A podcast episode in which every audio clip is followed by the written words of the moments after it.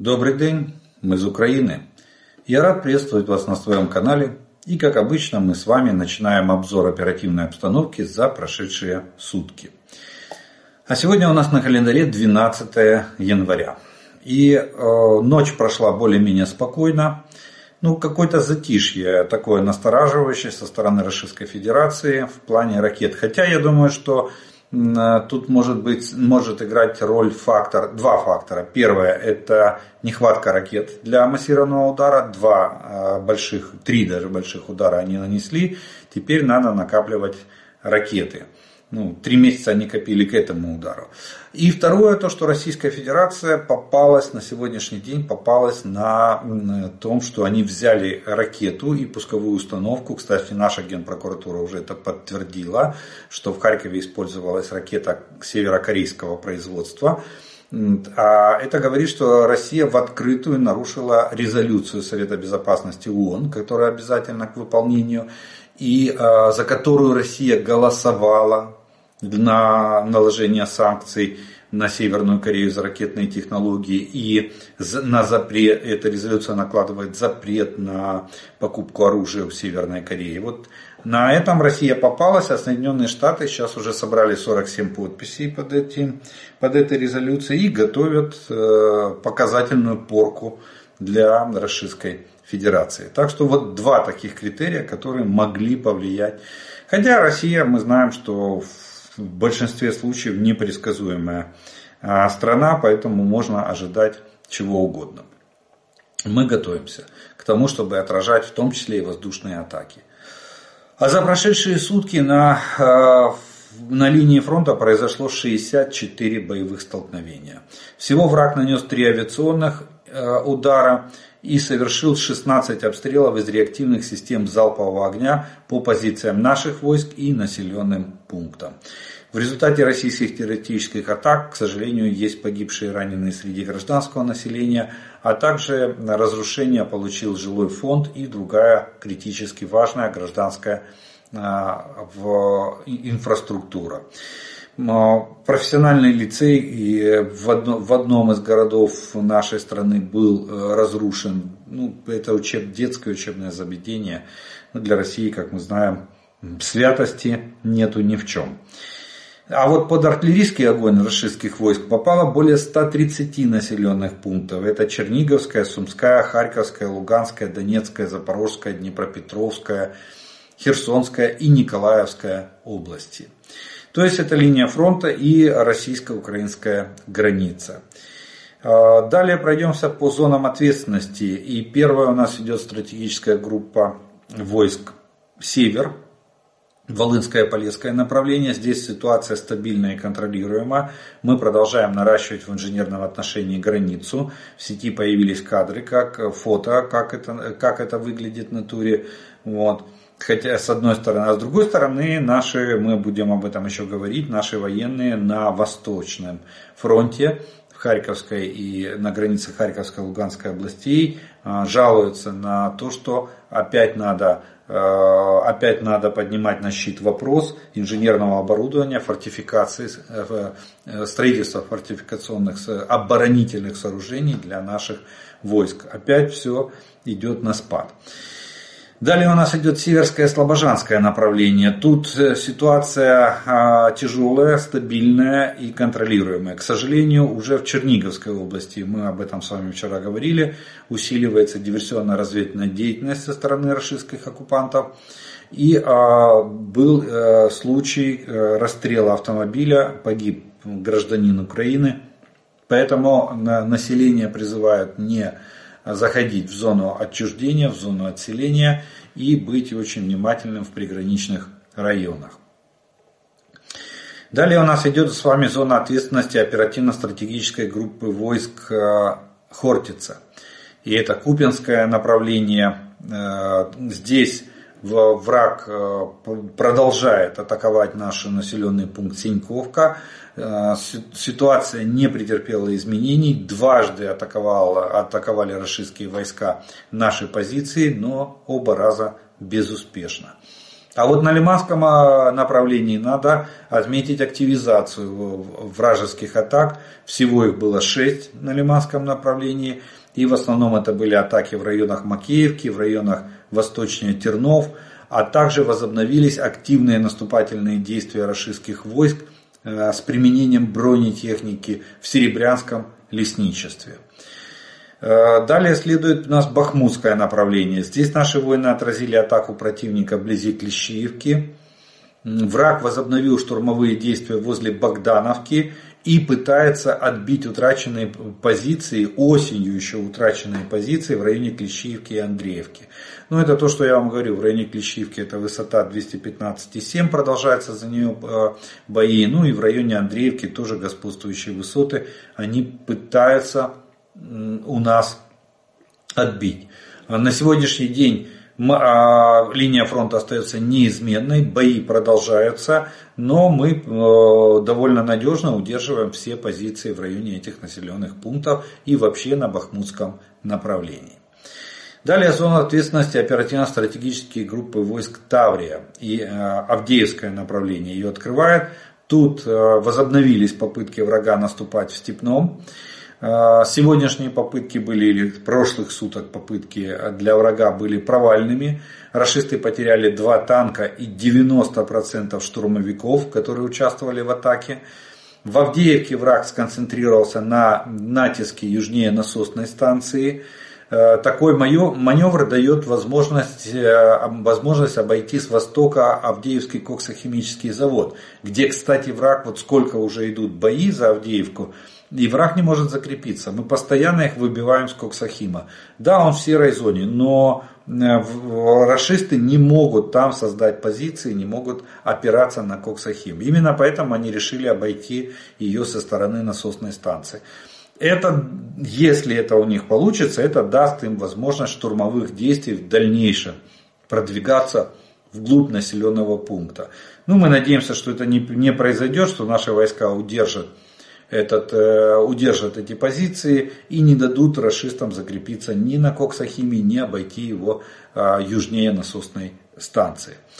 Далее, последние дни российские войска демонстрируют довольно значительную активность в Первомайском.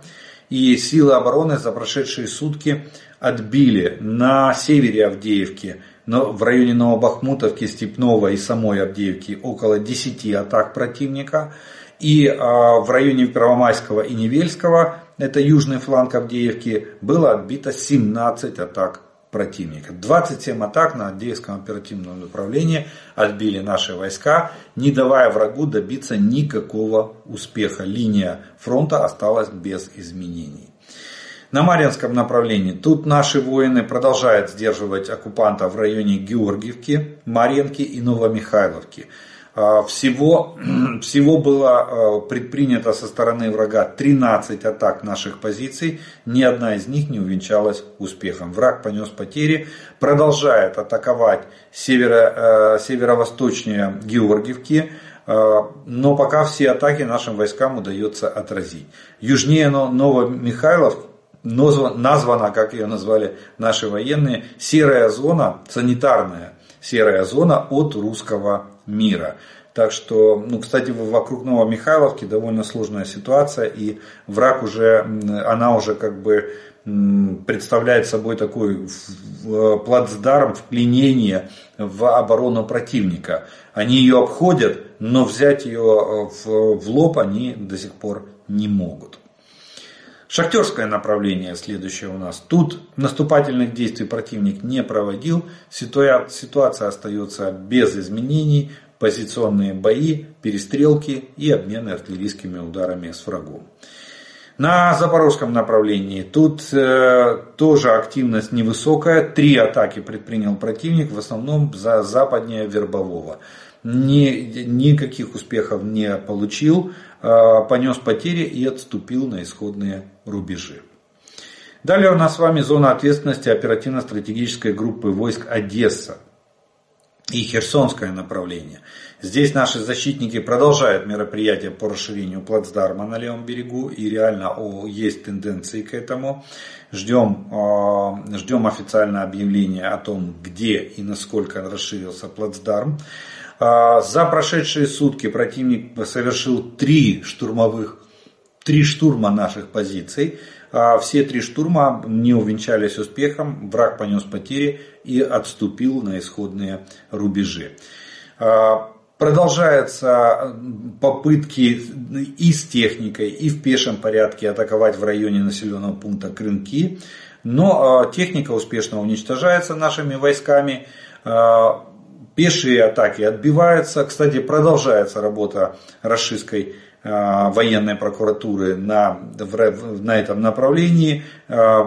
Не удается уговорить, все больше появляется число пятисотых на Херсонском направлении, то есть те, кто отказался участвовать в атаках. Поэтому и атаки не столь яростные и не столь а, активные. Вот. И нашим войскам удается их отбивать.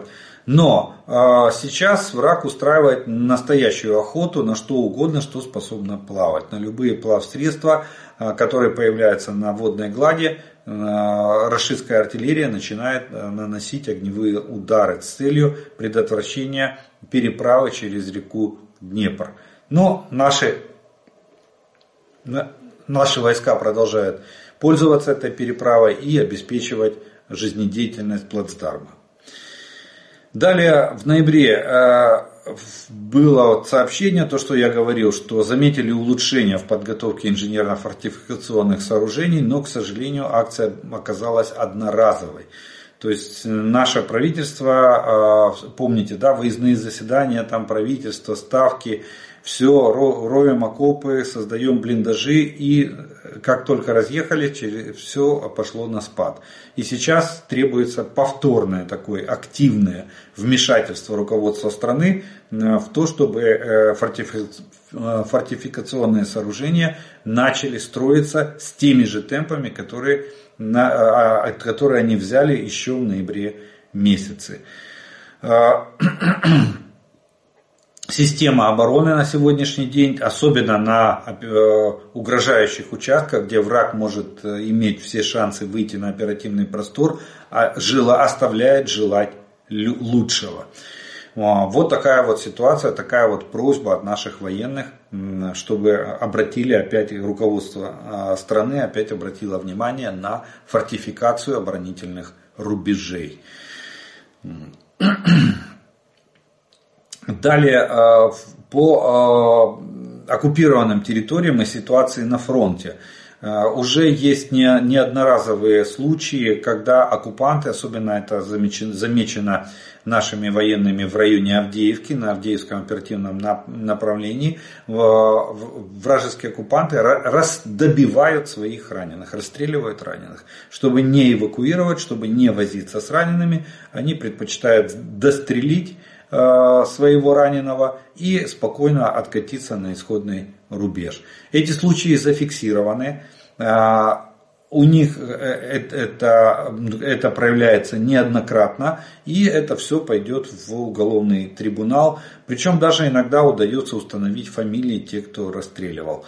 А разведка видит, их военные наши видят, дальше идет идентификация через социальные сети, наши IT-войска работают в этом направлении, и мы точно знаем, кто, э, как его зовут, как его фамилия, тех, кто расстреливал этих раненых на поле боя. Вот такая, вот такая вот ситуация складывается на Авдейском, на Авдейском оперативном направлении. Далее, в течение суток авиация сил обороны Украины нанесла удары по двум районам сосредоточения личного состава и техники врага. Подразделения ракетных войск и артиллерии поразили два района сосредоточения личного состава, вооружения и военной техники врага, пункт управления войсками и э, склад боеприпасов. Ориентировочные потери вражеские за прошедшие сутки составили в личном составе 840 оккупантов, в технике и вооружении в танках 10 единиц, в боевых бронированных машинах 16 единиц, а, артиллерийских системах 11 а, э, единиц, в средствах ПВО 1 единица, в беспилотниках оперативно-тактического уровня 1 единица, автомобильной техники 16 единиц и 2 единицы специальной техники. Вот такой вот урожай собрали силы обороны Украины за прошедшие сутки на всех оперативных направлениях и на линии фронта от Сватова до Олешек. Далее э, скажем два слова буквально о военно-политической обстановке, которая э, складывается в Украине и вокруг нашей страны. Ну, все-таки терпение Соединенных Штатов лопнуло, и собрав необходимую коалицию сил и средств, сегодня ночью Соединенные Штаты и Великобритания произвели воздушную операцию в Йемене. Э, наносились удары по объектам хуситов, Э, поддержала эту, в коалицию вошли Австралия, Нидерланды, Бахрейн и Канада. Э, при этом Саудовская Аравия, насколько я понимаю, э, воздержалась в вступлении в коалицию, но предоставила свое воздушное пространство. То есть можно сказать, что она участвовала косвенно, предоставив свое воздушное пространство для авиации коалиции по нанесению ударов по хуситам. Ну, хуситы достали уже всех. Пираты, э, средневековые э, эти самые традиции в современном мире с подачи Российской Федерации и Ирана.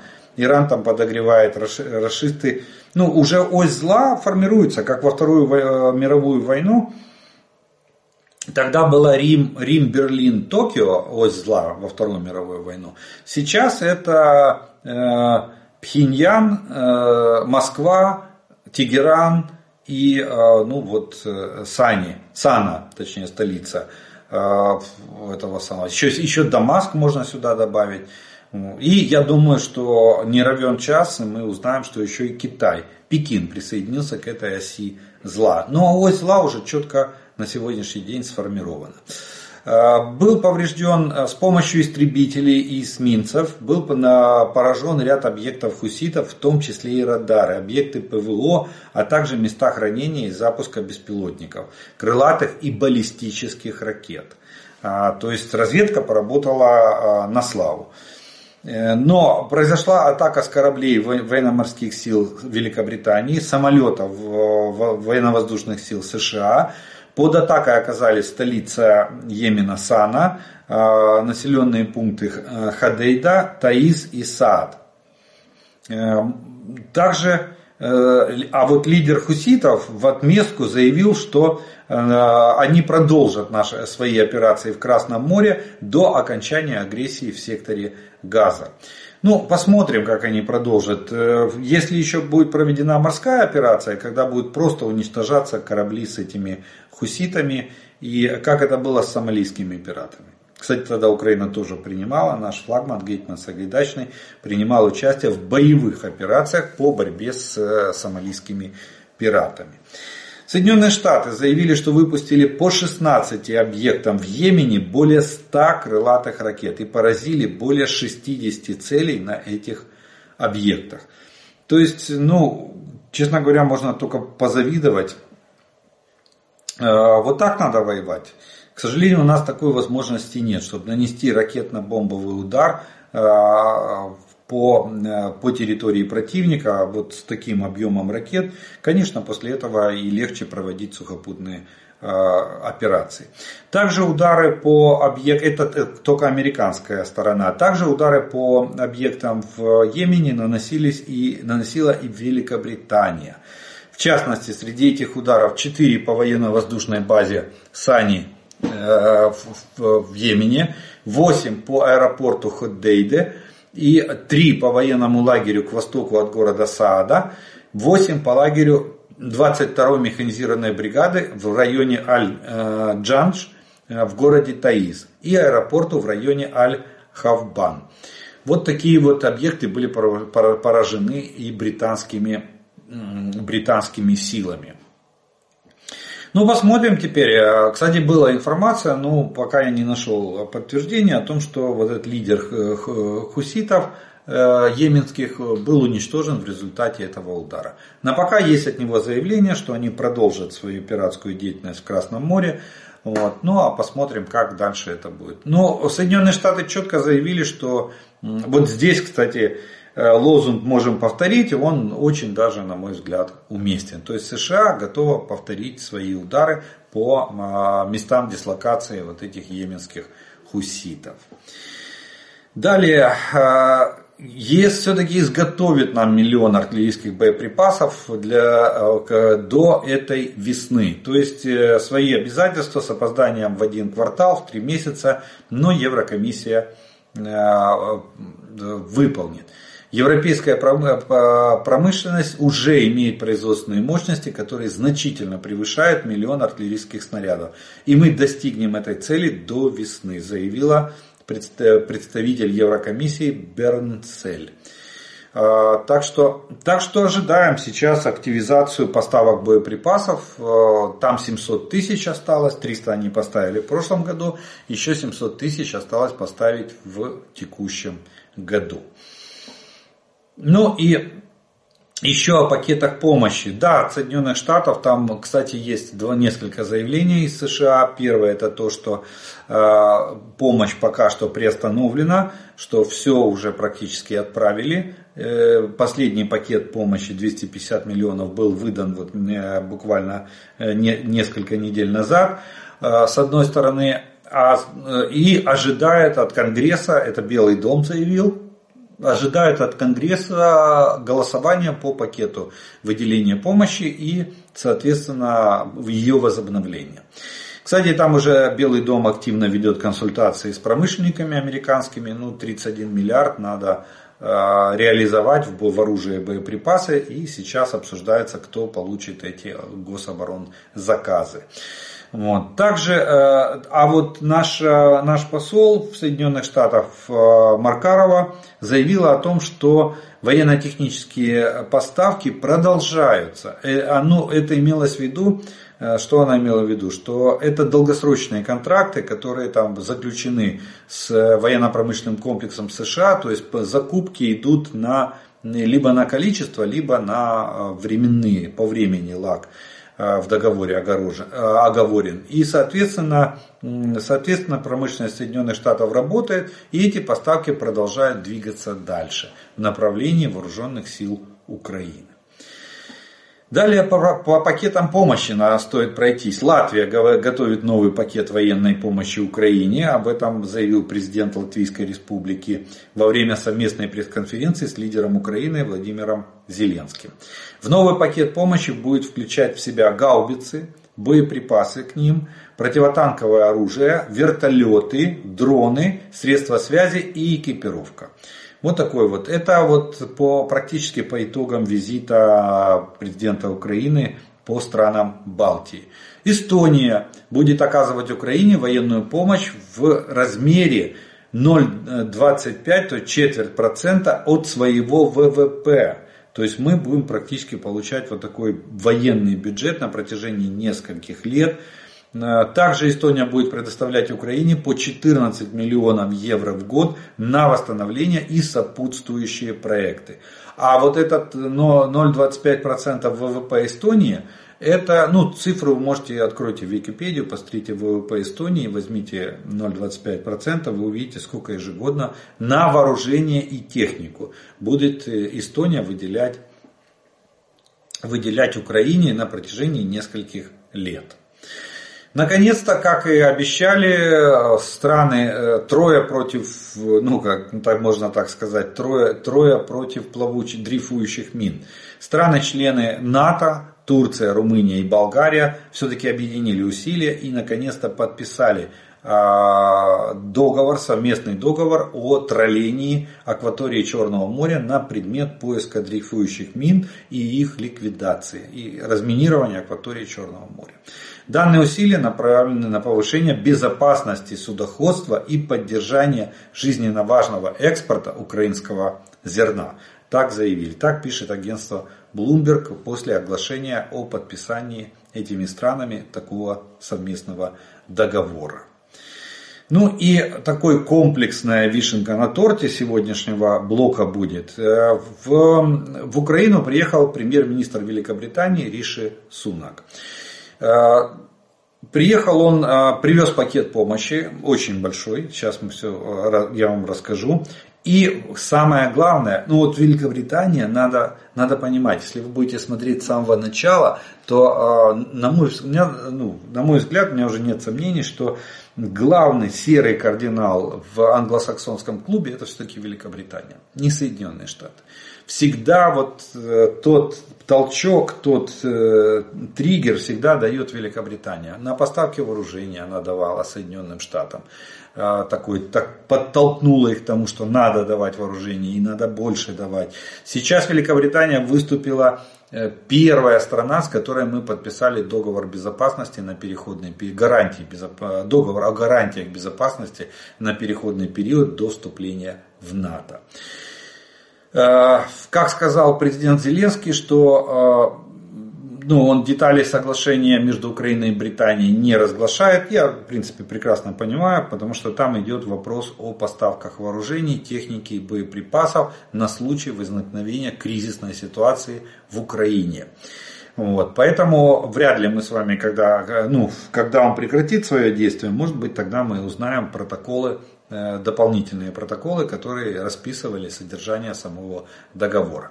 Но, как сказал президент Зеленский, если бы такая договоренность была в 91-м, войны бы не было вообще. Что сейчас вот известно? Что э, Риши Сунак огласил о э, гарантированной ежегодная финансовая помощь в размере 2,5 миллиарда фунтов или 3 миллиарда долларов в год – Великобритания готова давать Украине. Я думаю, после такого 100% Соединенные Штаты проголосуют, причем в ближайшее время. Это самая большая помощь Британии с февраля 2022 года, то есть с момента начала э, массированного вторжения российских войск в Украину. Далее расширяется сотрудничество в разведке и кибербезопасности. Это очень важно. Это первый договор в области соглашения о безопасности по договоренности между НАТО и Украиной, в который состоялся в Вильнюсе. Там была договоренность, вот это первый договор уже подписан. Э, и э, Риши Сунак э, выступил в парламенте, то есть в нашей Верховной Раде, буквально вот перед записью этого ролика его речь про, про, была, состоялась. И основные тезисы, три можно выделить основных тезиса его речи перед Верховной Радой Украины. Это первое, мы поможем вам победить в войне, лучший вариант это помочь развитию военной промышленности. Тут надо немножко, во-первых, внимание, впервые звучит слово «мы поможем вам победить в войне». Джо Байден такую фразу не произносил еще ни разу. А вот Великобритания в лице премьер-министра такую фразу произносит. Лучший вариант помочь – это развитие военной промышленности. То есть сейчас по договоренности, э, в том числе и вот в рамках подписанного договора, э, на, на, на, будут инвестировать, Запад будет инвестировать в заводы военно-промышленного комплекса Украины. Э, единственное, что вот здесь, ну, как бы, не совсем пока, мне кажется, ну, на мой взгляд, не, не совсем good, это то, что эти заводы сейчас будут строиться на территории Европы. Э, хотя, с другой стороны, это правильно э, на данный момент, потому что небо над нашей страной не закрыто, и эти заводы могут быть подвергнуты ракетным э, атакам со стороны Российской Федерации. На территории ЕС они защищены. Туда Россия пока боится, боится наносить удары. Поэтому, может быть, это и хорошо. Что... А там в последующем, как по мере закрытия нашего неба, мы, как и в Израиле, перенесем все предприятия на территорию Украины. Но, тем не менее, это будут совместные предприятия, инвестор и Украина. Вот такой вот вариант э, придумали Великобритания, там, Эстония, к этому плану, мирному плану или плану нашей перемоги, стратегический план нашей победы. Кстати, республиканцы требуют от Белого дома, чтобы, а Белый дом уже требует от нас, чтобы мы предоставили свой план победы. Ну, в этом нам тоже, видите, помогли, помогла Великобритания. Я думаю, что этот план вполне можно оглашать как основной план победы, стратегии победы нас в этой войне. Далее, наше соглашение предусматривает, что вам не придется просить или уговаривать Великобританию о помощи. То есть это практически можно приравнять к союзническим обязательствам. Помощь со стороны Великобритании будет происходить автоматически, согласно этого договора, в случае кризисной ситуации. Но еще раз напомню, это на переходный период между окончанием, между нашей победой в войне и при вступлением Украины в НАТО. Вот. И а, Э, и третий тезис это мы не можем и не будем отступать, сказал Риши Сунак. И покажем, что наши враги ошибались. То есть надежда, э, вот те чаяния, которые Российская Федерация возлагала на то, что завтра Запад устанет, завтра перестанут давать боеприпасы и технику, завтра перестанут все финансировать, нет, это, это не произойдет. Враги ошибались, будем помогать столько, сколько надо. Отступить мы не можем. Это, это говорит премьер-министр Великобритании. Серый кардинал, на мой взгляд, англосаксонского, ну не лично он, а Британия как серый кардинал англосаксонского клуба. Кстати, я напомню, а, еще одна цитата, с чего начал свое выступление в Раде э, Риши Сунак. Он сказал, что НАТО нуждается в Украине больше, чем Украина в НАТО. Ну, как я и говорил, что НАТО не может воевать с РФ, и, а, к сожалению, э, я так понимаю, на нас возлагается основной упор а, сейчас победы, разгрома российских войск на, на поле боя, а в последующем мы станем главным стражем на пути милитаризации Российской Федерации. Вот так вот меняются, меняются роли на, на мировой арене. Ну и э, как бы финал апофеоз визита британского премьера в Украину, это мгновенная реакция на, особенно на договор э, о безопасности, о гарантиях безопасности, мгновенная реакция Российской Федерации. Кого выпустили на арену? Конечно, клоуна Медведева, который, который пытается заменить Жириновского. Кстати, Жириновского, надо отметить, по Э, в отличие от Медведева, интеллекта было намного больше. В его, в его вот этих э, своеобразной подаче, э, если не обращать внимания на своеобразную подачу информации, то у него в выступлениях был довольно глубокий смысл. Вот. А, ну а Медведев глашатай позиции, позиции Кремля. Так вот, во время, а, когда визит начался, Э, Медведев не выдержал и, ну, не, не то, что он не выдержал, я думаю, ему дали команду ФАС, и он пригрозил Великобритании войной. Вот так вот, э, что британский премьер Риши Сунак приехал в Киев для подписания исторического соглашения в сфере безопасности. Это цитата. Как отнеслась бы западная общественность к тому, что британская делегация попала в центре Киева под обстрел кассетными боеприпасами? как это произошло с мирными жителями нашего Белгорода. А, по утверждениям пропаганды Российской Федерации, это добавление автора, заявил Медведев. Он назвал британцев наглыми, вечными врагами, а также начал угрожать, что размещение их официального военного контингента в Украине будет означать объявление войны России. Вот такое вот э, высказывание позволил себе Медведев. Кстати, они по поводу Белгорода до сих пор нету ни одной фотографии, ни одного видеоматериала, где кассета. Вы же понимаете, что при, э, при э, использовании кассетных боеприпасов кассета остается целой. И где э, труба, с марш... в которой был маршевый двигатель того боеприпаса, который принес туда кассету. Либо это ракета, либо это а, либо это реактивный снаряд, как там утверждалось Альха. Нету. Поэтому это, э, это ложь чистой, чистой воды. Настоящая брехня, как у нас скажут э, в Украине. Вот. Так что, так что вот, такая, вот, такая вот, э, вот такая вот реакция на Россию на данный момент устами Медведева.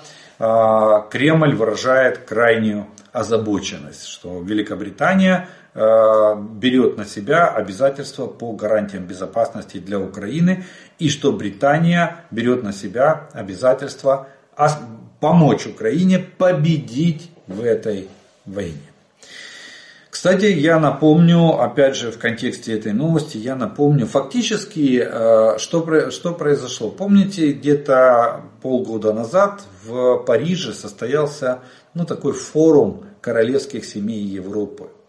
Это Норвегия, Швеция, Дания, а, Нидерланды. Ну, естественно, там заправляла, опять же, Великобритания. Тоже королевская семья. Вот. Тоже монар... конституционная, но монархия. Так вот, э, король э, Великобритании, выступая на этом форуме, призвал королевские семьи Европы оказать помощь Украине в, плане победы на, в этой войне над российским агрессором. Вот что такое, э, вот что такое королевские семьи. Поэтому отсюда Нидерланды находят миллиарды долларов для евро для, для, на военно-технической помощи. Поэтому Швеция готова передавать нам вооружение. Поэтому Норвегия э, нам, Швеция передает нам вооружение. Поэтому Норвегия передает нам вооружение. Поэтому Великобритания первая, как инициатор, открывает, прокладывает дорогу и подает шикарный, на мой взгляд, пример Э, всем остальным странам, а там, я напомню, больше, порядка 30 стран уже присоединилось к этой декларации, которая принята была на, на заседании G7, Большой Семерки, в плане подписания вот этих э, договоров о гарантиях безопасности Украины на переходный период. Так что, ну, не с теми, я так понимаю, не с теми э, Российская Федерация связалась. Выступать против королевских семей Европы – это, на мой взгляд, э, равно самоубийству. Все равно, что, как помните, в нашем детстве говорили, бежать навстречу поезду и кричать «задавлю». задавлю.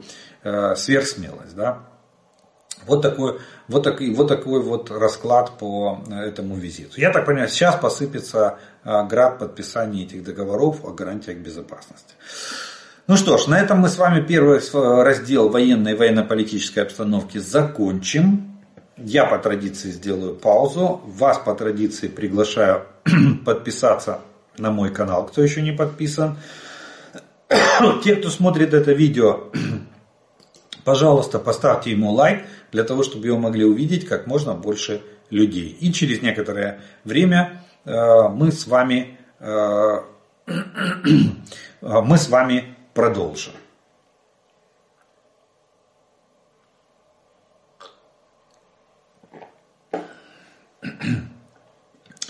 А продолжим мы, как обычно, по традиции, это ответом на те вопросы, которые вы прислали к предыдущим видео. И первый вопрос сегодняшнего дня, сегодняшнего выпуска будет звучать следующий.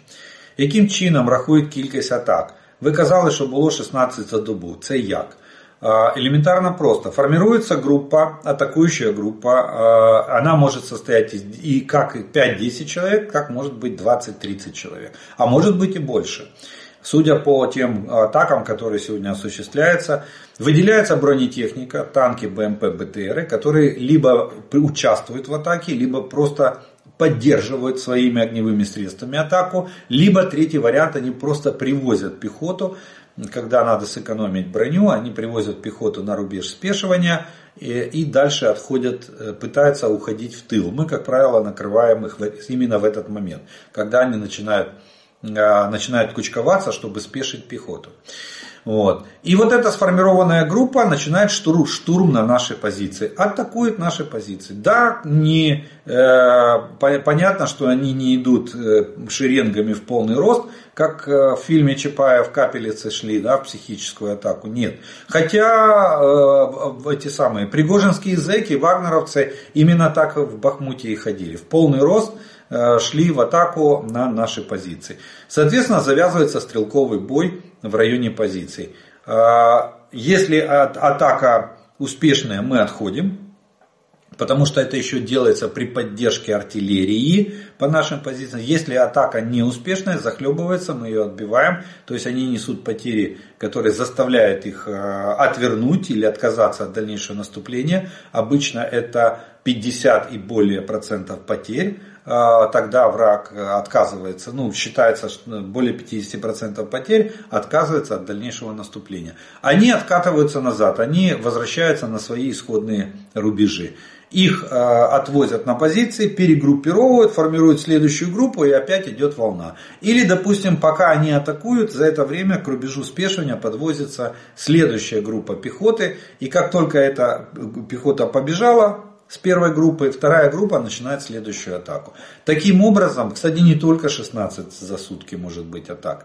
А, вспомните, когда было Бахмут, начало Авдеевского наступления, Маренское наступление по 24 атаки, до 30 атак в сутки доходило. 30 атак, то есть одна за другой, волна за волной. Почему наши военные говорили, что они не успевают перезарядить стрелковое оружие? Потому что магазины надо наполнить для автомата, э, ленты пулеметные надо снарядить патронами, э, чтобы, чтобы дальше продолжать боевые действия. Вот такой был накал. Вот это считается атака, волна атаки, когда сформированная группа в боевом порядке атакует наши позиции с поддержкой брони, бронетехники или без таковой, но при поддержке артиллерии и, возможно, при поддержке авиации. То есть авиация в это время может наносить еще и бомбовые удары по позициям наших войск. Вот что такое, э, что такое волна атаки. И да, она может быть даже с интервалом менее чем в час. Доброго времени суток. У нас есть системы Patriot. Э, есть такие, э, есть танки западного образца. Вопрос, учит ли э, Украина новые экипажи сама уже на, на переданных образцах техники? Да, конечно. Конечно, первое, что мы делаем, это мы создаем собственную школу подготовки кадров. Не только западные эти самые западные инструкторы и западные страны нам готовят. Они продолжают помогать нам готовить кадры, но поверьте, у нас уже есть свои инструкторы, которые обучают личный состав, в том числе и на эти образцы западного вооружения. Артиллерии сколько у нас? У нас почти вся артиллерия уже, ну, ну на, во всяком случае, около 10 уже насчитал э, артиллерийских систем западного образца сегодня воюют в составе вооруженных сил Украины. Так что, конечно же, мы на учебных центрах уже есть инструкторы, которые обучают наш личный состав. Добрый вечер. Можно ли заминировать э, границу, чтобы ДРГ не проникали на нашу территорию? Нет, нельзя э, сто процентов так заминировать, чтобы не проникали. К сожалению, э, дело в том, что диверсионно-разведная группа это именно те специалисты, которых обучают преодолевать Э, во-первых, обучает самих ставить ловушки, в том числе и минные ловушки, и, соответственно, обучает их преодолевать, эти минные ловушки. Поэтому, на, как э, закон природы, да, на каждую силу есть, на каждое действие есть противодействие. Поэтому э, всегда найдется какой-то спец в ДРГ, который сможет преодолеть все эти минные заграждения, которые устанавливаются в лесах. Плюс, опять же, есть э, такие нюансы, как эм, экология и, точнее, э, э, фауна в, в, этих, в этих лесах. Мы понимаем, что и там есть звери, которые мигрируют, им не объяснишь, что война, что нельзя ходить, есть кабани тропы, есть олени тропы, лоси там ходят. А, соответственно, чтобы не убивать животных, на тропах этих, этих, этих животных могут ставиться не Э, мины противопехотные, а мины сигналки, которые только э, ну, дают, показывают, что кто-то идет. И опять же, если мы реагируем на мину сигналку, а то приезжаем, там лось стоит, да, или кабан там испугался и убежал. Э, поэтому нельзя сто процентов закрыть границу минно-взрывными заграждениями.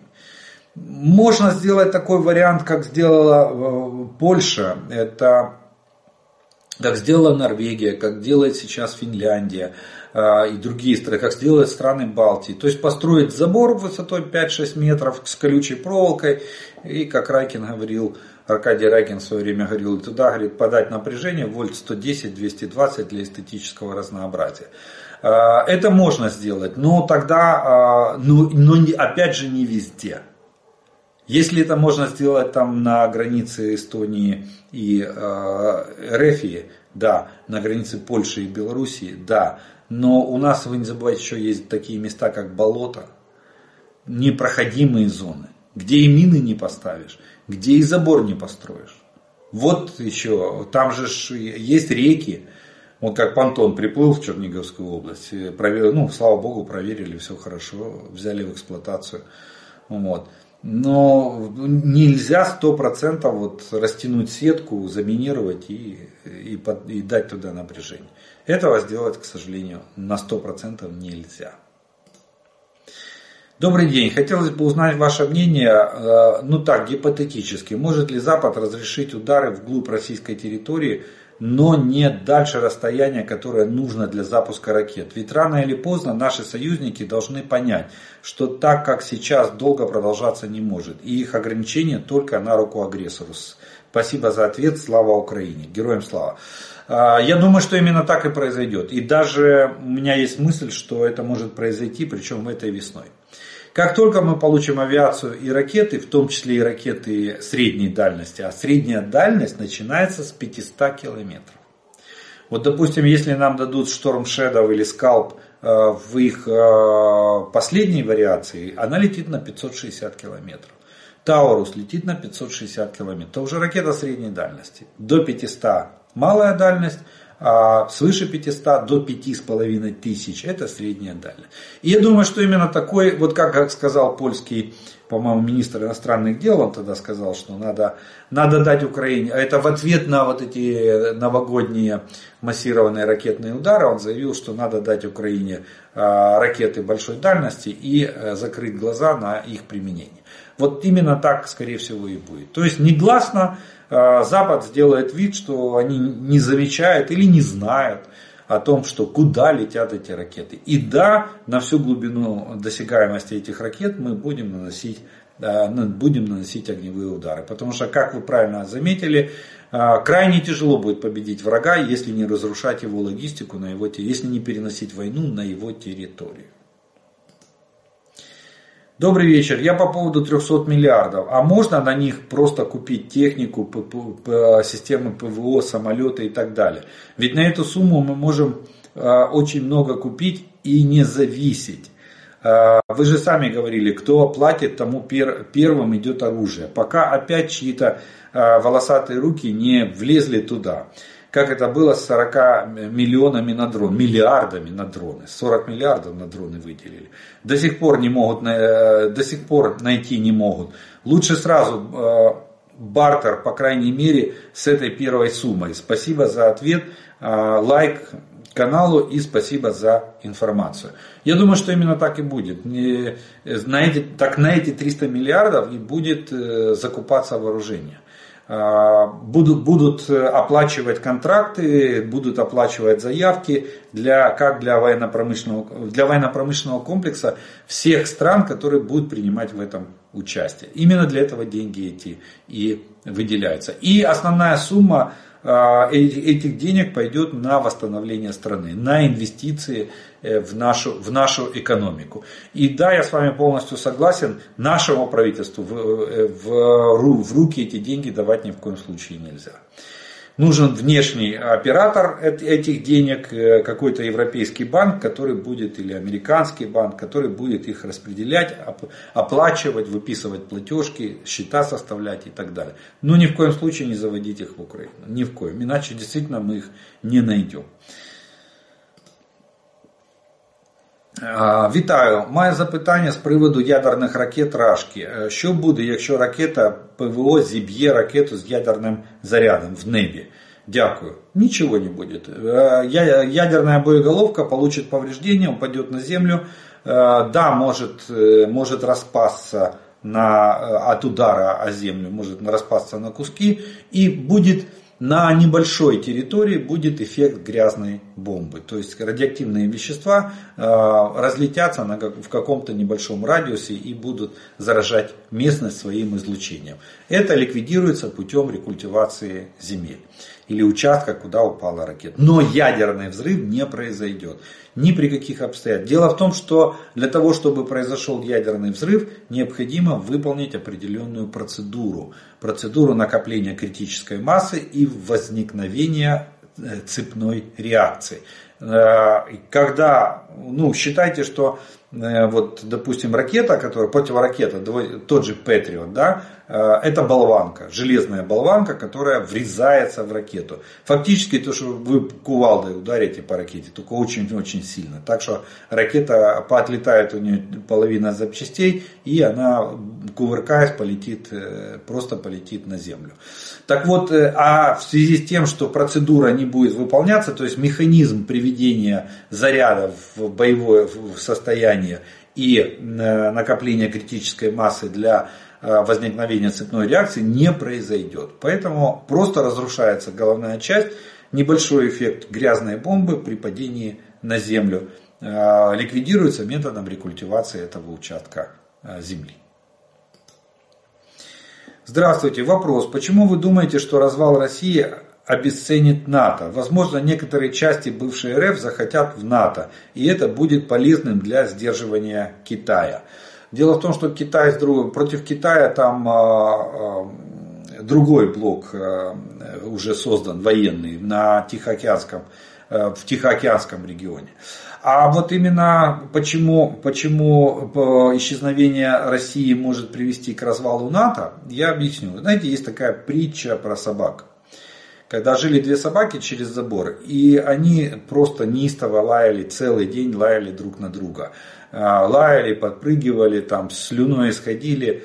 Потом одна случайно зацепилась э, поводком за сук дерева и удавилась на, на собственном поводке, на, в собственном ошейнике. Вторая собака умерла через неделю. Почему? Потому что у нее пропал смысл жизни. Дело в том, что если исчезнет Российская Федерация, исчезнет образ врага. Против кого НАТО? Китай далеко. Там создан совсем другой военный блок. А, Аурус, по-моему, он называется если я не ошибаюсь. Вот. А здесь в Европе, кстати, именно это произошло в 91 году, когда Герхард Шредер сказал, как бы, придя к власти, и я уже неоднократно это рассказывал, это, это факт исторический, что Шредер готовил правовую базу для объединения Европы. Одним из первых пунктов он записал создание объединенных сил безопасности в Европе. И когда начали в 97 году начали вводить безналичный евро, уже это был первый подготовительный шаг, он происходил при Шредере. Вот тогда э, сразу Шредер сказал, ну что ж, НАТО больше нам не надо, Янки go home. Ну, он не сказал Янки go home, это я уже добавляю от себя, но он сказал, что НАТО больше не актуально. Мы создаем свои силы. Никто не будет кормить чужую армию, как сказал Наполеон. Э, за что э, Соединенные Штаты в лице Билла Клинтона быстро ограничили э, эти самые полномочия войск ООН в Югославии, да, сделали так, что допустили, точнее, ну, на, мой, на мой взгляд, допустили, потому что есть много свидетельств, что войска ООН наблюдали, как происходит резня в Свиднице, но э, при этом у них не было полномочий вмешаться в этот процесс. И тогда что? В Югославию вошли войска НАТО. И таким образом Клинтон, во-первых, спас доллар от падения на бирже, потому что все сдавали золотовалютный резерв, он был только в долларах у всех и в золоте. Все продавали доллар, покупали безналичный евро. Доллар начал валиться. И, а, а НАТО, а, и показал, что кроме НАТО никто Европу от военной агрессии не спасет. Вот. Кстати, именно, скорее всего, и это послужило в перспективе тем, что они вырастили вот этого монстра по, по фамилии Путин. А, почему? Потому что им ну, нужен был образ врага. Нужен был такой, нужна была сильная Россия, а, которая будет представлять собой э, угрозу. Они понимали, что в конечном итоге имперские амбиции все равно победят. И Россия превратится в империю, и Россия будет, с Россией придется воевать. Ну, цикличность жизни такова. И вот они а, тем самым, вторгшись, э, введя войска НАТО в Югославию, они, э, Клинтон заставил все страны Европы вернуться на долларовый расчет, потому что НАТО живет в долларах, бюджет НАТО в долларах. И второе, он показал, что какие силы безопасности в Европе? Никаких сил. Вот НАТО есть, смотрите, НАТО вас раз и защитило. Быстро навели порядок в Югославии. Довольно быстро разгромили обе стороны, заставили вести переговорный процесс, потом тихонько Милошевич умер при загадочных обстоятельствах в Гаагской тюрьме. так и не рассказал всей правды о ходе ведения боевых действий. Там второй получил срок, э, другая, лидер другой, военный лидер другой стороны. Вот. Чаушеску вообще расстреляли вместе с женой, никто ничего не смог рассказать. Ну и вот так все остались. Кстати, после 2014 а, э, года, когда начали вводить санкции, тогда, ну вот во всяком случае, я высказал такое предположение о том, что Э, помните, что почему вот и сейчас я придерживаюсь этой мысли, что почему НАТО э, сделает, точнее Соединенные Штаты сделают все, чтобы Россия не развалилась. Потому что им нужен образ врага. Медведь, медведю надо вырвать когти и зубы, чтобы он не кусался и не царапался. А но Мишка должен быть большой и страшный, должен уметь реветь на всех. Ну это аллегория зачем, зачем нужна Россия, почему, ответ на вопрос, почему США будут делать все, чтобы Россия не развалилась. Ну, так что вот, вот э, в чем как бы э, баланс сил в мире. Есть Россия, есть НАТО. Нет России, нету НАТО. С Китаем там совсем другой, другой военный блок.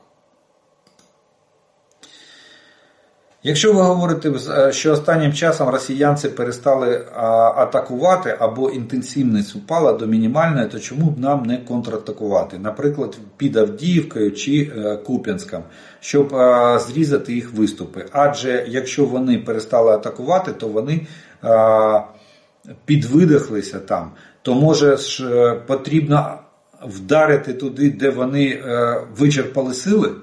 Хороший вопрос. И в принципе по классике организации ведения боевых действий именно так и надо поступить. Но у меня встречный вопрос. Чем? Чем нам ударять? Мы сегодня не можем разобраться с законопроектом о мобилизации. Главком говорит, что нам на, на, ну, не хватает личного состава, то чем мы будем контратаковать?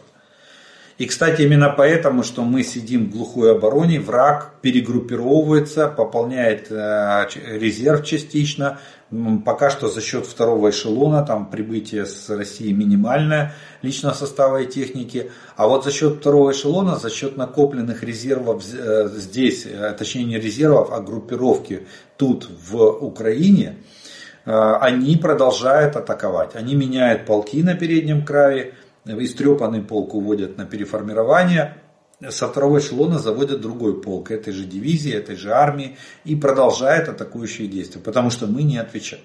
А нам нечем отвечать.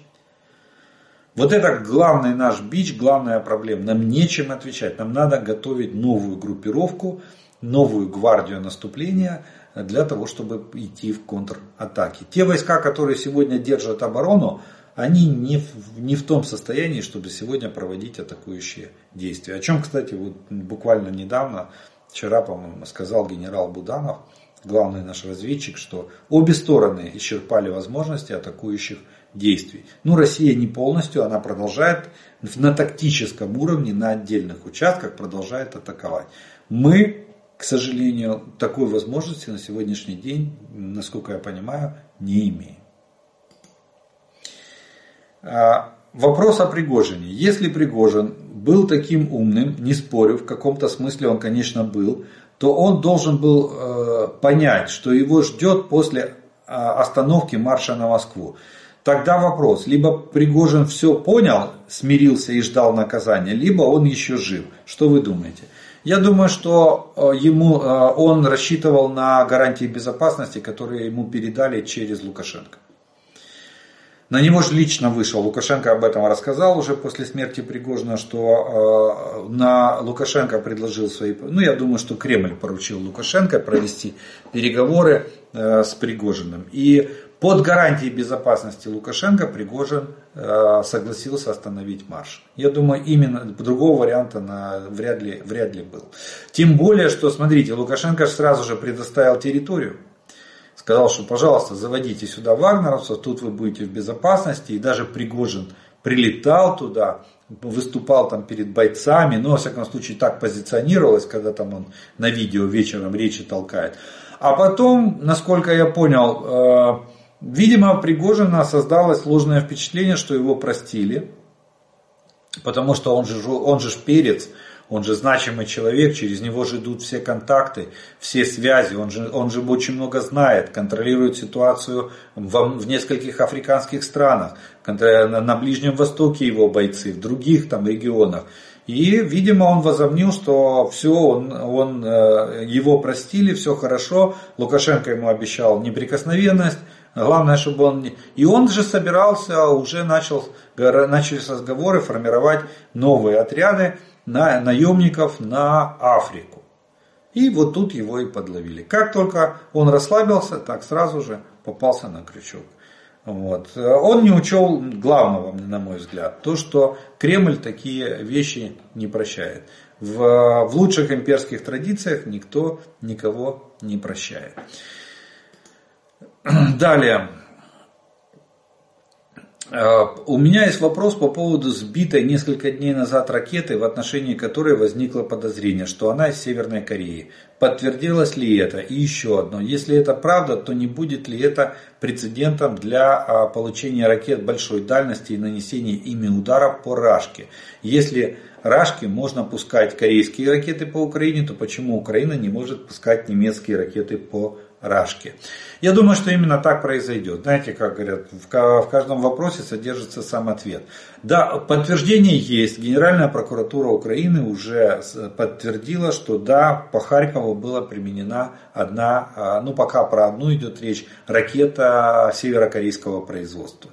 И да, это подняло волну э, возмущения и высказываний западных политиков, которые высказались в пользу предоставления Украине ракет средней дальности с возможностью и применить эти ракеты по территории Российской Федерации. Кстати, именно это и сегодня, скорее всего, один из факторов, один из факторов того, что Россия притормозила с ракетами. Видимо, либо ракет не хватает, надо их теперь накапливать, либо либо Россия действительно поставила все на тормоз и теперь думает, как выкрутиться с этой ситуации. Потому что вы абсолютно правы. Сейчас э, Соединенные Штаты готовят резолюцию Совбеза ООН, готовят заседание. 47 стран уже поддержала США в этом вопросе. И они хотят впаять России санкции за невыполнение резолюции Совбеза ООН, за которую э, голосовала сама Российская Федерация в свое время, в 2006 году.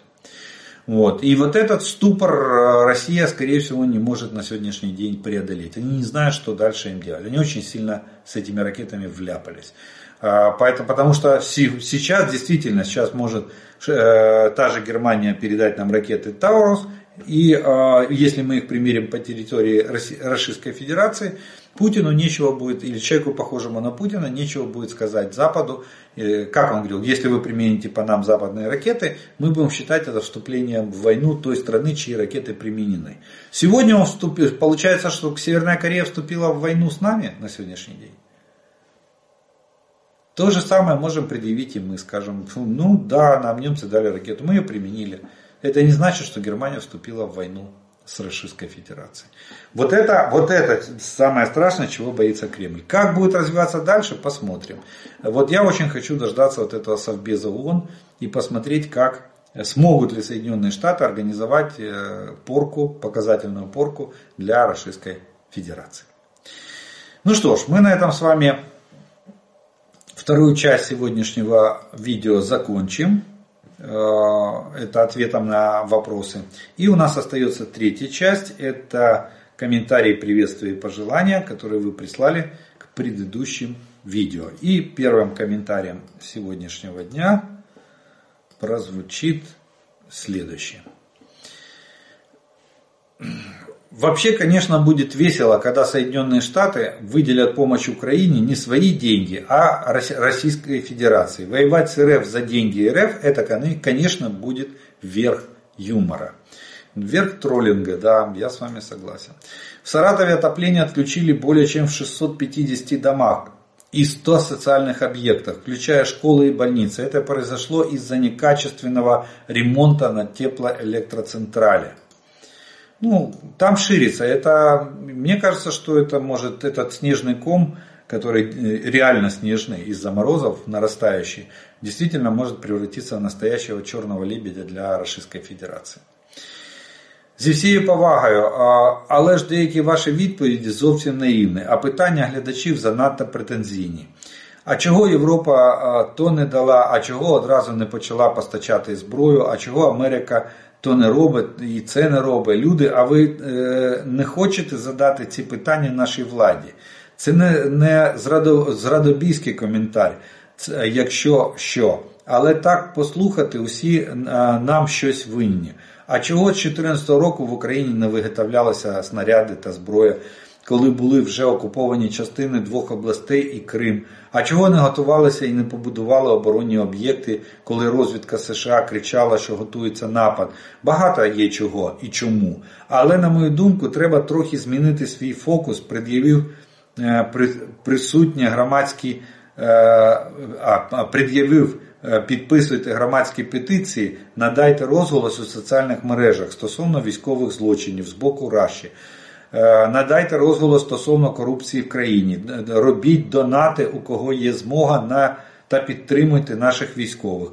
Або, вибачте, інколи складається враження, що ми просто такі е, офігенні, нехай нам всім довкола допомагають. Хлопці на фронті воюють, а ми будемо тільки питання в інтернеті задавати чого Європа чи Америка не зробили те і те. З себе почніть в першу чергу. Дякую за увагу. Слава Україні! Героям слава! Хороший комментарий. Какие же все вокруг РФ злые соседи, злые в кавычках. Все обижают бедную, белую и пушистую, тоже в кавычках, расистскую, расистскую сиротку Касю, посягая на ее невинность развязав войну в центре Европы, теперь недоумевают, почему же всем не нравится поведение РФ и постоянно исходящие от нее угрозы. Дякую за информацию. Слава Украине та її героям. Привет из Австралии. Сначала Путин придумал угрозу для России, потому, потом эту угрозу создал, теперь защищает от этой угрозы РФию. Э, Феодосию Белгород не защитил. Великий геополитик всех времен и народов, белгородцы, потерпите, скоро мы вас освободим. Белгород вернет, вернется в родную Украину. Из логики Америки получается, что РФ им нужна целенькая, но дохленькая. И в такое состояние ее должна привести Украина. То есть делаем вывод, что война надолго. А не хочет Америка хотя бы недельку не, по, не поспать под обстрелами, а не, а не два года. А, ну да, украинцы выдержат. Там, где два, можно еще и два-три. Сколько выражать участие и озабоченность. Мы в Казахстане смотрим а, вас и держим пальцы крестиком за вас. Слава Украине, героям слава!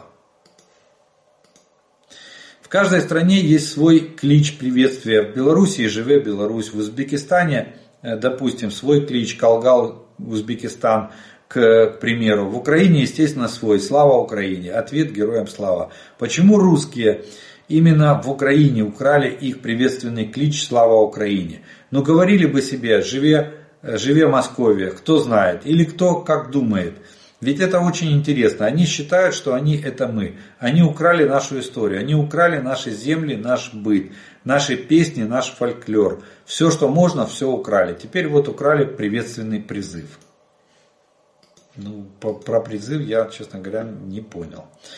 Слава Україні! Зеленський зараз у нас в Латвії. Ми з вами молимося, донатим, разом переможемо.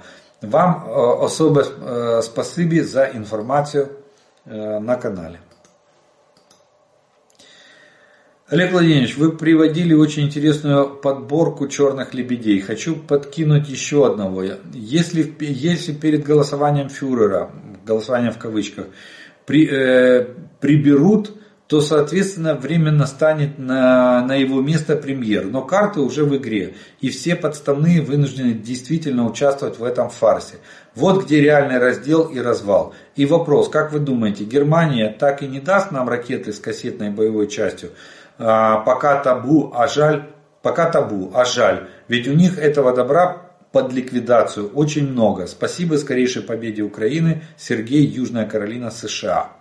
Ну нет, у них Таурус это новая ракета, а, их не так и много в Германии. Это в Атакмсы под ликвидацию в Соединенных Штатах очень много, они их снимают с вооружения. Есть ли хоть что-то, что русский народ вытер, э, вытерпеть не может? Есть. Это существование независимой Украины. Почему только Белгород? Есть хороший город Москва. Интересно, а можно запихнуть корейские баллистические ракеты прямо в глубокую озабоченность некоторым странам? В Новосибирске в ночь на 11 января тепло перестало поступать в 237 жилых домов в Ленинском районе. Также без отопления остались более 20 школ и социальных объектов. Ну, а это сейчас будет бич России. Украина переможе. Слава Украине и вооруженным силам. Привет от друзей из Канады. Если не возражаете, хочу добавить к вашему ответу на вопрос, как все было в первые дни месяцы войны со стороны Запада. Я живу в Калифорнии и все это прослеживала так как очень переживала. Риторику Запада поменял во многом Зеленский. Своей искренностью или э, талантом он сумел мир убедить, что это не война бывших советских республик за передел типа России, Грузии или Армении, Азербайджана. Он убедил людей не только, поли, э, людей, не только политиков, что это война добра и зла. Война за свободу всего мира. Э, если проиграет Украина, следующим станет Европа. И люди ему поверили. У нас его выступления по всему миру во всех новостях показывали. И тогда начали формировать Рамштайн. Я понимаю, что теперь об этом как-то не модно вспоминать. Но это и неправильно. Армия и народ Украины совершили подвиг, которого никто не ожидал. Потому что все объединились против врага. Я думаю, вспоминая те первые дни, надо говорить э, спасибо двум лидерам Зеленському і Залужному. Вітання з Парижу. Все е, вже давно помітно, чим дужче е, викручують е, в коментарях під вашим відео рашистські тролі, тим гірший стан армії РФ на фронтах. Ваша витримка, Олег Володимирович, вражає. Дякую за інформацію і дотепні коментарі. Переможемо разом. Слава Україні! Ну і дякуємо нашим воїнам за их мужність та незламність. Ну что ж, вот на такой высокой патриотической ноте мы с вами сегодня закончим обзор оперативной обстановки за прошедшие сутки. Как обычно, я приглашаю подписаться на мой канал те, кто еще не подписан. Просьба поставить лайк тем, кто смотрит это видео, чтобы его могли увидеть как можно больше людей. От себя добавлю слова благодарности спонсорам и тем, кто помогает моему каналу. Ну а ми з вами продовжуємо вірити в Сили оборони України. Перемога наша, слава Україні!